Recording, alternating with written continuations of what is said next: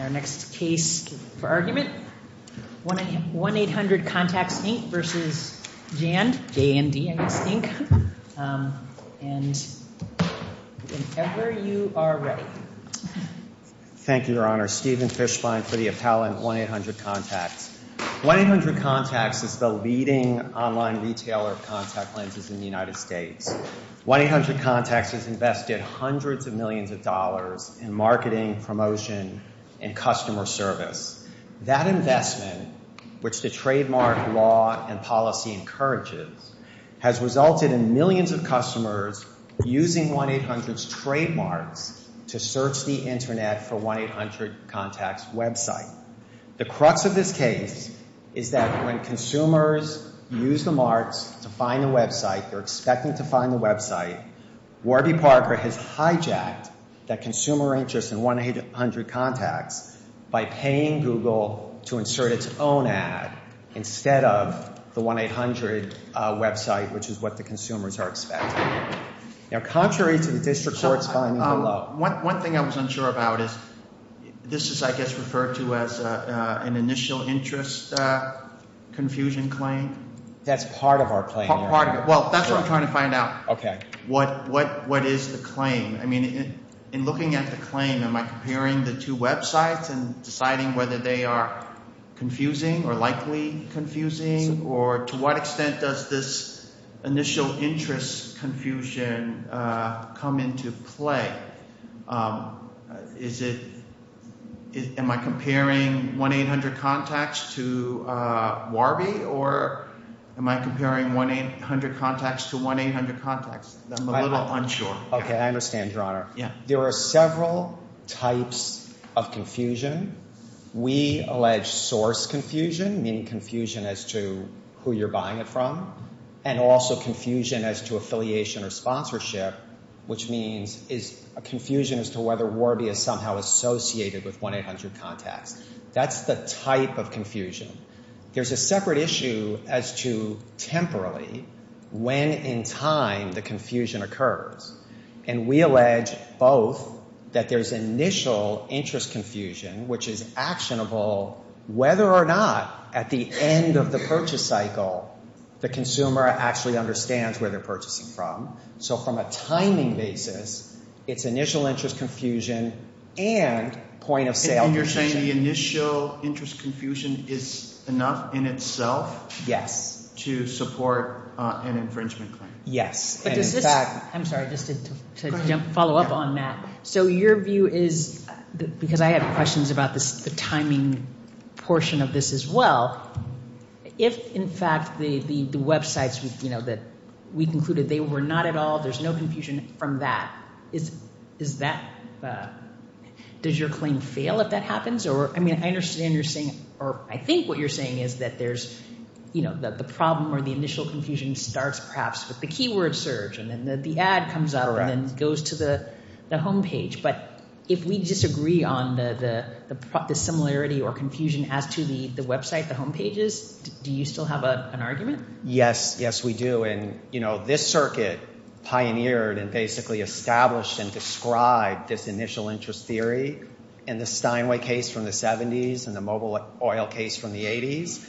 And I just want to emphasize that in both of those cases, there were facts and the defendants argued very, very strongly that by the time of purchase, the consumer would absolutely know who they were purchasing from. So like in Mobil Oil, these are contracts worth millions of dollars, oil trading contracts. And there was evidence that when you actually signed a contract, Mobil does not require a letter for credit, but this upstart defendant did. And so based on the paperwork, people would naturally understand that. The district court said, I understand that, but the harm is done if you attract interest and consideration of the consumer based on confusion as to a trademark. And this circuit affirmed, and it's the same exact reasoning in the Steinway case. I have a little difficulty, though, with applying. I mean, those are Uh, useful concepts, but, you know, that's the 70s and the 80s. And we're now talking about a very different world with Internet search and with search engines, whereby the regulatory authorities, the FTC and what have you, um, allow uh, search word auctions uh, and use of trademark in that way, even though it's in commerce and you could take a different position, that you can't have the non-trademark holder purchase the uh, rights to uh, have that response um, to a search engine. And I gather you know, it's more, somewhat more complicated than that because uh, general retailers, you know, Macy's wants to be able to say we're selling Reebok sneakers or what have you, and so understandings have developed. But the rule is that they can conduct these auctions and allow competitors to purchase the uh, uh, keyword search uh, rights to position on the initial response page. So isn't your quarrel kind of with that regime rather than with um, Warby Parker in particular? Your Honor, I have to disagree that there's any legal regime. Certainly the FTC in no way, shape, or form has ever said you're allowed to bid on other people's trademarks with abandon. And there's many cases where it's been found to be trademark infringement depending on the circumstances. But there aren't enforcement actions. I mean, there's no rule that's been promulgated saying you can't, Um, uh, that the search engines can't conduct these auctions, right? There hasn't been a rule saying that you can't. There hasn't been a rule saying that you can. And it comes down to all the circumstances. It's been happening for um, a decade, right? And there's been lawsuits. And 1-800 and other companies have brought lawsuits, and they've been successful in many mm-hmm. cases. And, in fact, in this Court's decision in 1-800 contacts versus the FTC, the FTC's position was that these lawsuits are by their nature meritless, and so that settlements are necessarily an antitrust violation. And this Court said no, that this is fair grounds for litigation. And depending on all the circumstances, there can be trademark infringement. Well, and what about the fact that the sponsored results are identified as ad-sponsored, ad-sponsored, until you get down to the organic results or whatever they're called? As of the time of our complaint, and if you look at um, the snapshots, it doesn't say sponsored. It says ad. And so that's what we were dealing with then. The ad is in very, very small type. And, look, 1-800 does ads, too. And so if I'm a consumer and I type in 1-800.com, I am looking to go to that website. It's not shocking that I see ads, and I sort of expecting 1-800 contacts. I see an ad that says 20 percent off contacts, and I click on it. And the fact that it's an ad doesn't dispel confusion because 1-800 contacts has ads, too. But when you do click on this, at the top of the page it says Warby Parker. It does. It's it's, you know, it's very interesting. There's no dispute that their landing page is different for the people that come in searching for 1-800 contacts versus searching for Warby Parker. No dispute about that. And there's also no dispute. But if both are labeled Warby Parker, why does that make a difference? But why have two different landing pages for the exact same thing and have a separate one only for the people coming in from 1-800 contacts that looks more like the 1-800 contact site? But what's the real likelihood of confusion if it's adequately labeled that it's Warby Parker? This is on a motion for judgment on the pleadings, so there's no fact discovery. You know, this is supposed to be taking all the inferences in favor of the plaintiff. We have a strong mark. We have the direct competitors, the exact same product. And consumers, we allege in the complaint that when they search for 1-800 contacts, that is navigational. They are looking for a specific site, not information about contact lenses. And there's a lot of empirical uh, research to support that. So given their expectations, given what they're expecting, uh, Judge Chin, you asked should we just compare them. That's not the context. The context is the consumer who's already decided, I want to go to 1-800contacts.com. The confusion is, so, and I tried this last night. You know, I Google 1-800contact, and the first thing that shows up, it's a little bit different now. It says sponsor. Yeah. But it's Warby Parker. Correct. Is the confusion that uh, a consumer might believe that she is in the 1-800 website? The confusion is that having looked for, let's take somebody that searches for 1-800.com. That is the only way a consumer can go find the website because they don't have brick and mortar stores. The way you go to 1-800contacts is to put in 1-800.com. And so they do that, and they're expecting to see results of what they look for, 1-800.com. They see an ad that says 20% off contacts. Yes, they click on it thinking that it's 1-800contacts. Now they get to this special website that's different than the one that Warby Parker usually uses. that is certainly similar in some ways to 1-800-CONTACTS. But if it's labeled Warby Parker, why does it matter? Go ahead. Because, and that's the initial interest confusion, okay? So, like, for example, in the Steinway case, they made the same argument. And what this circuit said is the very fact that you have now taken the consumer's time and attention and focused on a product usurping the goodwill of the original trademark owner, that's actionable. And what I would say to you is, okay, so maybe they go to the Warby site and they look around and they say, hey, this is pretty cheap, this is okay, and they purchase. And maybe by the time of purchase, they do recognize it's Warby Parker. But they wouldn't have gotten there and they wouldn't have given their time and attention without the initial confusion of the initial ad. So this isn't in the record, I don't think. But, so if I search Warby Parker, um, has 1-800-CONTACTS bought ads so that 1-800-CONTACTS also shows as a response? No, 1-800-CONTACTS is not in that business. They've been on the other side of that issue. We've brought a number of lawsuits. And just, my time is up, but uh, Judge, um, you had mentioned that this is different from Steinway's in 1975. Yeah. But it's different in a lot of ways. And the value of eyeballs on the Internet and what they call clicks is absolutely enormous. I mean, Google makes billions and billions of dollars a year, and it's all based on where the consumer clicks when they go, when they do a search. That is what's extremely valuable because everybody recognizes once you get the click, once they click on your website and you've drawn them in and they're considering your offering, they're likely to purchase. And and that's where the confusion is. When somebody is expecting, which we allege, as a matter of fact, we allege that if you search for that, you're expecting 1-800-CONTACTS, and they get this other thing and it's not clearly distinguished, there's confusion. And is that is that necessarily so um, in a day where people have been buying on the Internet, especially after the pandemic, you know, uh, all the time? And so we have consumers who are not befuddled. They're used to doing all their acquisitions on the Internet.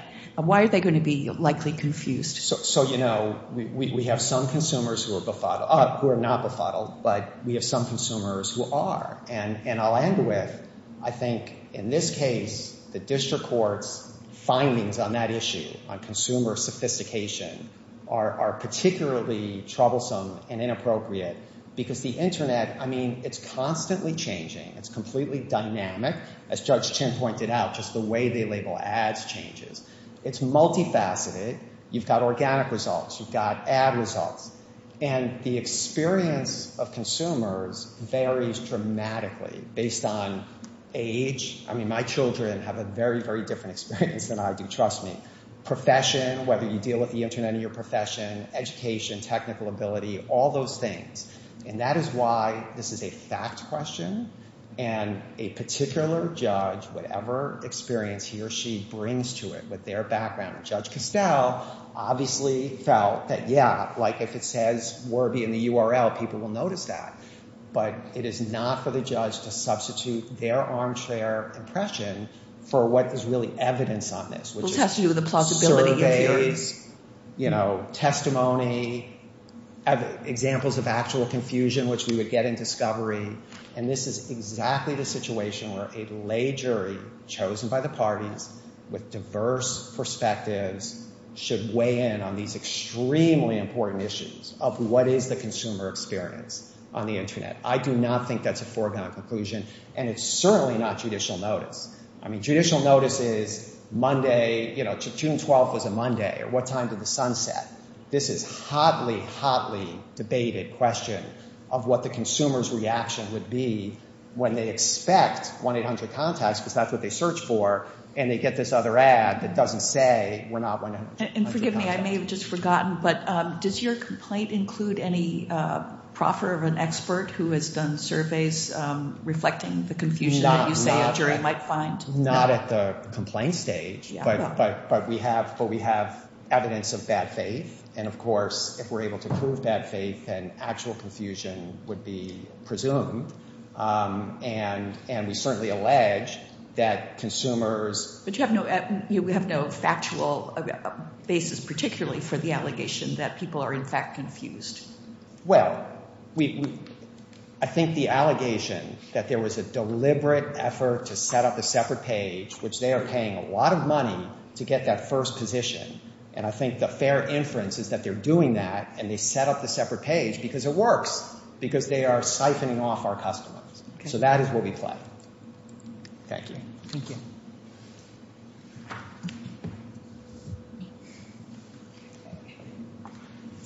May it please the Court. Roxanne Elings with Davis Wright Tremaine for Appellee, Jand Inc., DBA, Warby Parker. Um, virtually no court has held that on its own a defendant's purchase of a plaintiff's mark as a keyword term is sufficient for liability. Trademark infringement must take into account the practicality of the real world, and in the context of Internet AdWords, the practicalities of the commercial world is that an appreciable number of consumers are not likely to be confused. And that's key, appreciable number. Is that a factual question, um, whether um, an appreciable number of consumers would be confused here? And how do we deal with it at the pleading stage? Well, I believe at the pleading stage um, there are other um, courts that have similarly held where the defendant's advertisement is labeled as an ad, defendant's advertisement contains the defendant's own. I'm looking at uh, paragraph 12 of the complaint. It alleges that once uh, customers reach the Warby Parker uh, page, uh, some customers are confused. I believe that's a conclusory allegation. Um, the decision here is in line with... That's not a factual allegation? Some customers are confused? Well, an appreciable number of consumers are confused, but when you look at tota-, the other allegations, including the websites, the fact that, as I said before, labeled ad doesn't have Um, Warby Parker and Warby Parker is on the website. Was the district court making a finding of fact when um, it concluded that uh, these days uh, consumers are so sophisticated and know the Internet uh, so well that they are not likely to be confused or that not an appreciable number would be confused? Is that not a finding of fact? Well, I believe in the context of all of the allegations here, even if that were a finding of fact, which I do not believe it is. You don't think that's a finding of fact? Given the context here, I would say, and I guess I want to go back to the context, is that you've got Warby Parker at the top of the webpage, right, and Warby Parker in the ad itself. Nowhere does 800 Contact show up except as an ad word, which is legal in this day and age. The Tenth Circuit, in a case involving... The current one, when I did it last night, it was pretty clear that it was Warby Parker. When I look at the one in the complaint, it's much harder to see Warby Parker. The words are much smaller. And then I suppose there's also the argument that maybe Warby Parker is associated with 1-800. There's nothing in the allegations that... There's nothing that alleges that they are associated. What would make someone. Well, they're not alleging that they are associated. They're alleging that uh, uh, people might think they are associated. Right. My point is is there's no factual allegations that support that legal conclusion. So the Tenth Circuit, in a case involving appellant here, affirmed summary dismissal of a claim of infringement in the similar circumstances in 800 Contacts versus Lens.com where plaintiff's marks did not appear in the keyword advertisement. So at the pleading stage, again, where there it's labeled an ad, it has the defendant's name in the link, and the website has defendant's name clearly labeled above, it virtually no court has held, and many have held at this stage, that um that that Um, there is no... Um, that they've held judgment on the pleadings. So, for example, um, the Southern District has done so in Alzheimer's. I would also just note that the idea of initial interest confusion, the Second Circuit has specifically recognized that even if a plaintiff's potential customers are diverted by keyword advertising, to defendant's competing website, the customer can quickly, quickly become aware of the competing source's actual identity and rectify the mistake. And that's diversion, not confusion. It's um, KidCar versus Kidmoto in the Southern District um, also um, cited Savin for that. Uh, your adversary points to our cases from the 70s and 80s involving Steinway and oh. Mobil mm-hmm. uh, and says it doesn't matter if at the end of the day uh, the purchaser knows that the actual provider is not what they initially thought. How do you distinguish those cases? So, um, and I can't recall the case that um, distinguishes this, but it's sort of like going down a highway. You see a sign that says, you know, Um, defendants off you know off this ramp. You drive off, or plaintiffs off this ramp. You drive off. You drive miles to get there. It's the plaintiff. And it's a different world. As you said, it's not the 70s, the 80s. It's the world of the Internet. And if anything, it's diversion and not confusion. Is your view, though, that and it may not be, uh, that this initial interest confusion theory has no application to these types of searches? Or it it's only if there is intent, there may be. So the types of um the types of uh websites, for example, where there has been found to be infringement or confusion is where, for example, you click on a site and somehow you tie into a call center. Or where the ad is not clearly labeled, and then you go to the site and it has um, the plaintiffs. Well, their position here is, I think, part of what they're relying on is that the district court is saying there's some basis for finding bad faith given the distinct website that you are landed to when you click on one of these ads. That this Warby Parker page is different than if you just put in Warby Parker contacts. And that that at least suggests some bad faith. What's your? Right, and the court took note of that, the allegations of that, um, that it noted some bad faith. But bad faith doesn't equal likelihood of confusion. And trademark infringement, the core of it is whether consumers are confused. So you might even have someone acting in bad faith, but they haven't confused the consumer, even assuming that, right? So Um, in the cases. But does that go to, I mean, I think earlier you said that you weren't rejecting that the initial interest confusion is, you're not saying that that's no longer valid, but that it can be valid in this type of context when combined with intent, uh, deceptive or what have you. But the type of intent that is found in the other cases is where, um, like, for example, CJ Products versus Snuggly, where the defendant changed their website to Pillow Pets, which was the trademark of the plaintiff, and then used Pillow Pets on their website itself.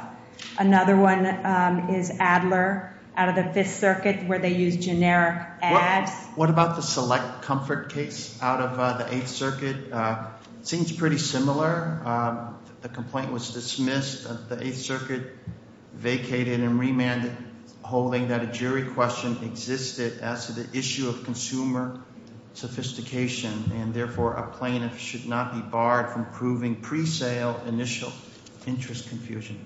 So in that case, again, what was alleged is there were actually fraudulent misrepresentations and failing to dispel the confusion. So those are much stronger facts, or those were facts that um, went to that for Select Comfort. And they contacted defendants' call centers. What about the issue of whether the district court made factual findings? Um, for example, the district court said that even assuming some consumers will mistakenly click on a Warby Parker uh, uh, search, uh, the ad, these consumers would then take time to meaningfully review the contents and layout of the website before taking any further action. Isn't that a factual finding? And if so, is that appropriate on a 12C motion? Um, so again, I think on these contacts, I think you can even um, find it without that you can even find a judgment on the pleadings without that. But here, 800 Contacts um, consumers were alleged to be those who buy contact lenses online.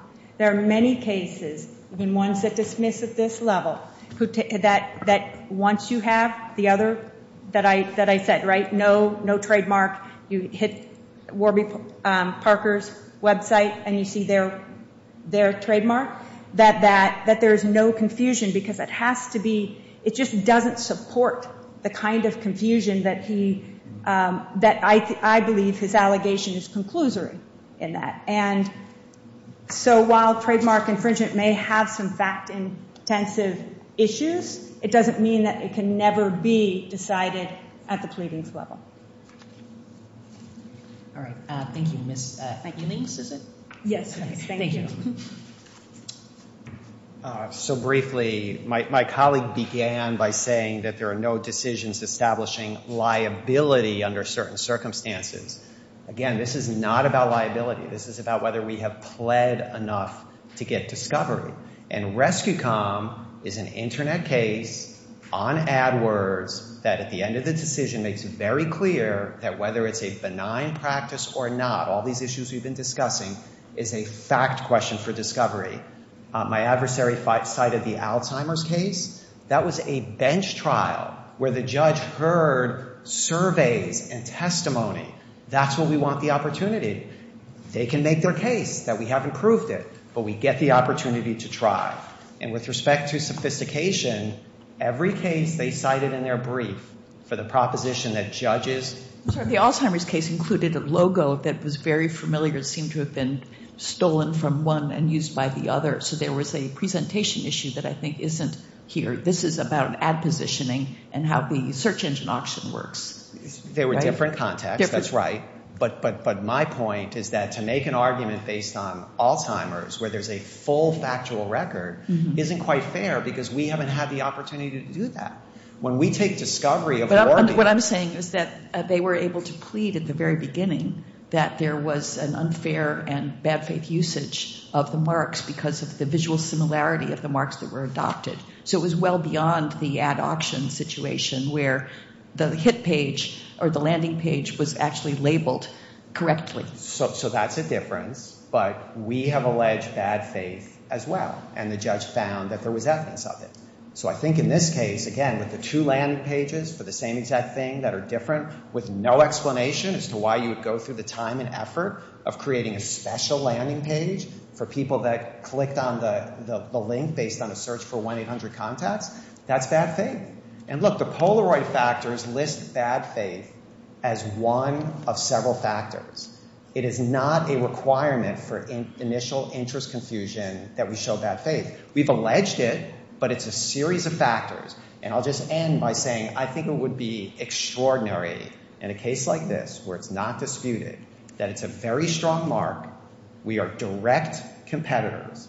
It is exactly the same product. When you get a contact lens prescription, the prescription says the manufacturer and the measurements. So if you buy it from 1-800-CONTACTS, you buy it from Warby, it is exactly the same thing.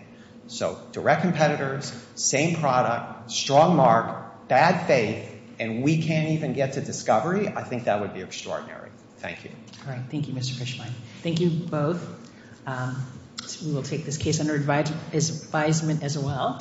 And we have two other cases that are on for submission, so that concludes our argument calendar for this morning. So I think we are ready to adjourn.